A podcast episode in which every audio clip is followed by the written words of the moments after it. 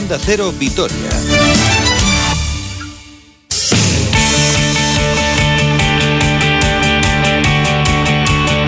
Hola, ¿qué tal? Saludos y muy buenas tardes. Una hora 45 minutos 27 segundos desde martes 27 de abril de 2021. De aquí a las 2 del mediodía, en esta víspera de Son de San Prudencio, hablamos de deporte, mirando a lo que va a dar de sí un fin de semana ciertamente interesante y a todas las noticias del deporte a la vez. Pero hoy quería comenzar el programa hablando del Alavés Gloriosas, que está a tres jornadas de poder lograr el ascenso a la máxima categoría en este mano a mano que mantiene ya prácticamente desde el inicio de liga con el Osasuna, una guerra, entre comillas, guerra deportiva que ya viene de años anteriores porque han sido rivales directas en temporadas eh, precedentes. Quedan tres jornadas, el Alavés llega de ganarle, como les contábamos ayer, 3-0 al Racing de Santander, pero ojo que Osasuna también llega de ganar 5-0 este pasado fin de semana, así que continúa el mano a mano y tenía ganas de charlar con Dafne Triviño, que es la directora deportiva del Alavés Gloriosas. ¿Qué tal, Dafne? Muy buenas tardes. Hola, buenas tardes, ¿qué tal estáis? Muy bien, ¿y tú? ¿Cómo estás? ¿Estás nerviosa? bueno, eh, nervios siempre hay, ¿no? Al final estás en una situación de final tras final cada fin de semana y, siempre están esos nervios de, la competición y, y, del día a día. Pero yo creo que lo estamos llevando bien, porque, bueno, pues esto mismo que tú comentabas de esa rivalidad que hemos tenido siempre contra Osasuna, que siempre pues ha caído un poco para uno para otro, y esos digamos, esas decepciones deportivas que en otros años nos hemos llevado y creo que nos han hecho aprender y nos han hecho, pues bueno, ser un poquito más fuertes y llegar a este momento sabiéndolo llevar un poco mejor. Eso puede ser clave, ¿no, Daphne? Porque es verdad que os habéis llevado alguna decepción. Recuerdo aquel año que al final os Asuna os adelantó en, la última jornada, eh, fue muy dura para, para, vosotras. ¿De todo eso se aprende? O, por otro lado puede estar ahí un poco presente y, que lleguen esos, esos temores en los tres partidos que quedan? Pues te diría que se aprende, porque bueno, pues cuando tienes esas decepciones, eh, pues buscas el, encontrar esa parte entre comillas eh, positiva o menos mala, eh, pues para que te haga crecer, pues a nivel personal, a nivel profesional, en tu día a día, ¿no? Entonces yo creo que se aprende, lo, lo diría, lo diría así. Por otra parte también, pues bueno, siempre te viene a la cabeza esas situaciones, ¿no? No se olvidan, te han dejado marcada eh, han sido muy dolorosas y lo tienes presente más aún cuando se dan unas situaciones eh, tan tan semejantes, ¿no? Tan, tan paralelas en, en diferentes temporadas, pero pero bueno, pues muy muy eh, habituales en otras temporadas anteriores y que ya las hemos vivido, ¿no? Pero bueno, al final todo esto es un aprendizaje, es un camino y ese camino, pues bueno, vas teniendo unas piedras, pero pero también esas piedras las vas sorteando y te van haciendo aprender. Eh, más allá de esas experiencias anteriores, ahora mismo, a falta de tres jornadas, ¿tú cómo ves al equipo?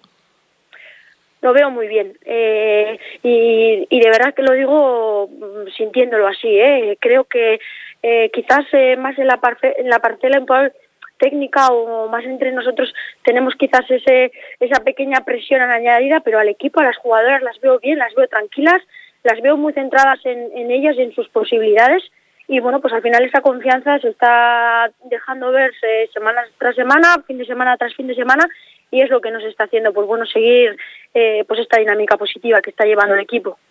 Mm. Es curioso que en el inicio de esta segunda fase, tanto vosotras como Osasuna eh, tropezasteis ¿no? en, la primera jornada, sin embargo, contra las mismas rivales le metéis tres vosotras, Osasuna mete cinco. Eh, ¿Ha cambiado un poco? ¿Os habéis tenido que adaptar a estos nuevos rivales, a este nuevo grupo que os ha tocado?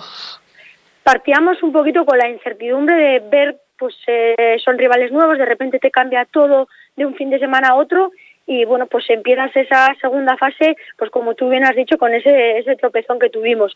Eh, nos sirvió para, bueno, pues volver a, abrir un poco los ojos, eh, darnos cuenta que, que, bueno, que, que, esta segunda fase va a ser todavía más difícil si cabe y bueno, pues que eso nos hizo, pues bueno, volver a a sentarnos, a analizar y a ser conscientes de que la exigencia cada fin de semana iba a ser muy, muy alta, ¿no? Entonces, eh, lógicamente, ojalá no hubiéramos pinchado, pero creo que como equipo nos ha fortalecido y que, bueno, pues ahora mismo sabemos que cada rival, rival te exige muchísimo y que, no puedes dar nada por, por hecho antes de, de saltar al campo. Esos tres rivales son Madrid, Oviedo y Atlético B. ¿Alguno de los tres te preocupa más? Yo creo que los tres. Eh, muchas veces se dice, va, que lo típico, ¿no? Es decir, los tres, la verdad es que los tres son finales y, estamos viendo, pues bueno, el propio Madrid eh, allí en su campo empató contra Osasuna y luego en, en Tajonar eh, gana Osasuna 5-0, ¿no? Es que pues ahí estamos viendo un poco la dificultad, sobre todo de esos equipos filiales que muchas veces, entre comillas, igual desvirtúan un poco eh, la situación en función de sus primeros equipos si necesitan tirar de jugadoras eh, para que suban al primer equipo, bueno, pues ver un poquito esa situación, ¿no? Entonces, pues bueno, eh, tendremos que ir pues jornada tras jornada, pues eh, planteando cada partido como una final. Eh, Damne, ¿qué significaría para el Alavés, pero sobre todo para Álava, tener a un equipo en la máxima categoría? Pues yo creo que una ilusión increíble eh, y luego el dar un paso importante en el crecimiento del deporte femenino en general. Eh, bueno, pues creo que, que Álava, Vitoria, que pueda tener pues eh, un equipo femenino en primera división de fútbol, eh, bueno, pues ostras, pues se ve que, que, bueno, que poco a poco se están haciendo bien las cosas, que quizás eh, antes éramos pues pequeñitos en, en general y que bueno, que estamos dando pasos firmes con unos cimientos eh, importantes y consolidando esa estructura y que joder, pues bueno, pues a nivel pues de deportivo, ¿no? Pues que puedan venir rivales pues como de entidad, pues como el Fútbol Club Barcelona, que estamos viendo ya que está compitiendo en, en a nivel Champions eh, pues, pues como lo está haciendo, pues bueno, pues yo creo que puede ser muy positivo a nivel de todo, ¿no? A nivel de, de pues eso, social, a nivel deportivo, a nivel pues de esa ilusión que pueda transmitir también el equipo.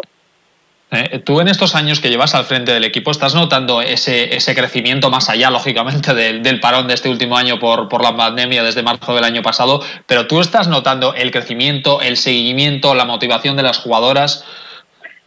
Desde luego, desde luego que sí. Eh, ya cuando empezamos aquel primer año, hace ya cuatro temporadas, eh, bueno, pues que el Deportivo a la vez iniciara este proyecto ya causó una sensación muy positiva y, y fue, pues bueno, pues eh, mucho el apoyo que, sentimos y recibimos, ¿no? Eh, a lo largo de estas cuatro temporadas hasta llegar a este preciso momento, eh, creo que se ha incrementado muchísimo. hay un seguimiento muy importante, muy reforzado, muy respaldado. a las jugadoras se les conoce, van por la calle y, les saludan. Creo que, bueno, que ha cambiado todo mucho en estas cuatro temporadas. al final, el progreso, en este caso del fútbol, y en este caso femenino, pues creo que, que se está viendo que, va para arriba y que, bueno, que antes quizás era algo que, que estaba ahí, que tampoco tenía mucha relevancia, pero hoy en día ya, pues bueno, estas jugadoras son profesionales y se dedican en cuerpo a alma y eso al final, pues bueno, tiene una repercusión yo creo que importante que es la que estamos viendo ahora mismo. Y además han jugado en Mendizorroza, ¿no? que aquello es verdad que el resultado no fue el mejor. Eh, a nivel deportivo no tenemos muy buen recuerdo de aquel día, pero eh, para ellas tuvo que ser algo muy especial, ¿no? Pues eh, si le preguntas a cualquiera de ellas sobre un momento vivido en el Deportivo a la vez, estoy segura que, que Mendizorroza eh, es el que, el que sale en común por todas, porque al final lo que dices, el resultado pues no fue el esperado, aunque empezamos realmente bien, eh, pero bueno, el poder jugar en el estadio de tu ciudad, eh, delante de tanta gente, eh, con todo lo que se organizó alrededor de ese partido desde el club, eh, todo el refuerzo que se le dio a las jugadoras, todo el cariño, todo el mimo que se les dio, pues bueno, al final eso siempre te queda marcado, eh, pues, pues bueno, pues para siempre, está claro. Damne Triviño, directora deportiva de este Alavés Gloriosas, que muchísimas gracias por estar aquí con nosotros y que espero en tres semanitas, en un mes, poder hacer un programa especial con el ascenso de las Gloriosas a la máxima categoría, que como bien dices, sería algo tremendamente importante, no solo para el club, sino para toda la provincia. Damne, muchísimas gracias, un abrazo. Nada, gracias a vosotros por estar ahí. Aur. Bueno, pues esto en cuanto al equipo femenino, en cuanto al equipo masculino, esta mañana que ha regresado a los entrenamientos preparando el derby del sábado a las 2 en Ipurúa frente al Eibar, el conjunto armero que prácticamente ya queda descartado por la lucha por la permanencia, eh, teniendo en cuenta la derrota de ayer 0-1 frente a la Real Sociedad, el gol de Isaac que hace que los armeros pongan pie y medio en segunda división, pero ojito, van a tener contra el Alavés, van a tener que salir... Eh, con la necesidad imperiosa de ganar para aferrarse a esas que todo pasa, o el hecho de poder soñar con el milagro, pasa por ganar al Deportivo Alavés, así que cuidadito con este partido. Ahora mismo la clasificación por abajo, a la espera de lo que haga el Valladolid, que mañana juega frente al Atlético en Samamés, está con el Alavés con 31 puntos, el Elche con 30 y los tres en descenso, Valladolid con 29, Huesca con 27 y Sociedad Deportiva Ibar con 23. En el derby van a ser baja Duarte, Córdoba y Eli por lesión, Javi López por sanción y son dudas Pelistri y Burgui que arrastran molestias musculares. De hecho, el jugador uruguayo se perdió el duelo de Mestalla precisamente por este asunto. Un vez que con la llegada de Javi Calleja suma 8 puntos en 4 partidos, es decir, 8 de 12, que cerquita ha estado de ser 10 de 12, pero eh, con 8 de 12, fíjense, estaba exactamente igual que Leibar y ahora mismo está 8 puntos por encima del conjunto armero, por eso Javi Calleja se muestra orgulloso del equipo. Sí, yo estoy súper orgulloso del, equipo. Es que eh, no se esconde en una situación complicadísima. Sé lo que es vivir una situación de este estilo y lo que estamos haciendo. Creo que le, doy mucho valor, mucho mérito. El jugar pues compitiendo en eh, cada jornada como lo estamos haciendo, dando la cara ante cualquier rival y mostrando creo que un, un gran nivel, jugando como estamos haciéndolo como equipo, me da muchísima confianza para que el objetivo más pronto que tarde se consiga. En baloncesto, quinto caso positivo por COVID en el Basconia. Eh, había cuatro ya conocidos. Ayer por la tarde conocimos el quinto y los eh, jugadores que están, que han dado negativo en el test, pues poco a poco se, se, irán reincorporando a los entrenamientos de forma paulatina. Vamos a ver si esto modifica o no los horarios, porque ayer conocimos los horarios de esos partidos aplazados, el miércoles 5 de mayo a las 8 y media contra el Guipuzcoa Basket y el martes 11 de mayo a las 9 y cuarto frente a Unicaja. Vamos a ver si no salen nuevos casos positivos y si el equipo poco a poco puede retomar los entrenamientos y no se ve muy condicionado, aunque entiendo que sí, en este tramo final de liga, aunque con esa cuarta plaza prácticamente asegurada, pues, y con los playoffs asegurados, pues no digo relajación, porque con relajación no va a haber nunca, eh, pero está claro que por lo menos no se juega el hecho de estar entre los ocho mejores a final de temporada y eso siempre te puede dar un plus de, de, no, de no caerte y de que el equipo siga hacia adelante y además el famoso carácter Vasconia suele salir en estos momentos más que nunca. Alguien que es leyenda del Vasconia es Luis Escola, que esta semana se ha pasado por los micrófonos de Cuatro Cuartos, el programa de Onda Cero.es, con nuestro compañero y amigo David Camps. Y ha hablado precisamente de la figura de Dusko y de la admiración que tiene por el técnico montenegrino. Él, él me exigió mucho, yo entendí con el tiempo que eso era una manera de demostrarme eh, el valor que él, que él me tenía. Mm. Eh, eso lo entendí con el tiempo y le tengo un cariño muy grande, es un trabajo muy importante para mi carrera y tengo decidido cuando me retire eh, ir a dar una visita y, decírselo en persona. La leyenda argentina reconoce que Conduzco tuvo sus más y sus menos, que es un técnico al que admira, pero dice una cosa curiosa. Dice que a Dusko, al contrario de lo que pueda parecer, le gustan los jugadores rebeldes. Pero a Dusko le gustaba eso, a Dusko necesitaba eso, quería eso en su equipo. El, el Dusko quería muchísimo a Chapu como me quería muchísimo a mí, como quería muchísimo a otros jugadores que tenían eso que él necesitaba. Me acuerdo de una vez, Duco era, era, durísimo conmigo, y no me acuerdo de haber hablado y yo le pregunté por su hijo, y él me hizo un comentario que a mí me quedó grabado, porque él me dice, juega bien, tiene talento, entrena, pero le falta algo, me dice, le falta algo, le falta lo que, lo que tienes tú me dijo. Y yo por dentro decía, pero si me está gritando todo el día. y hablaba también el jugador argentino de su futuro y mi carrera no va a cambiar por un año más, mi carrera está hecha, lo bueno, lo malo, lo más o menos, lo que la calificación que le quiera poner cualquiera no va a cambiar porque yo el año que viene juegue. De hecho, incluso estoy casi seguro de que tampoco cambia mucho por lo que pasó en China. Es decir, lo que yo hice estaba hecho y fue una cosa más que se agregó a un montón de cosas que estaban hechas.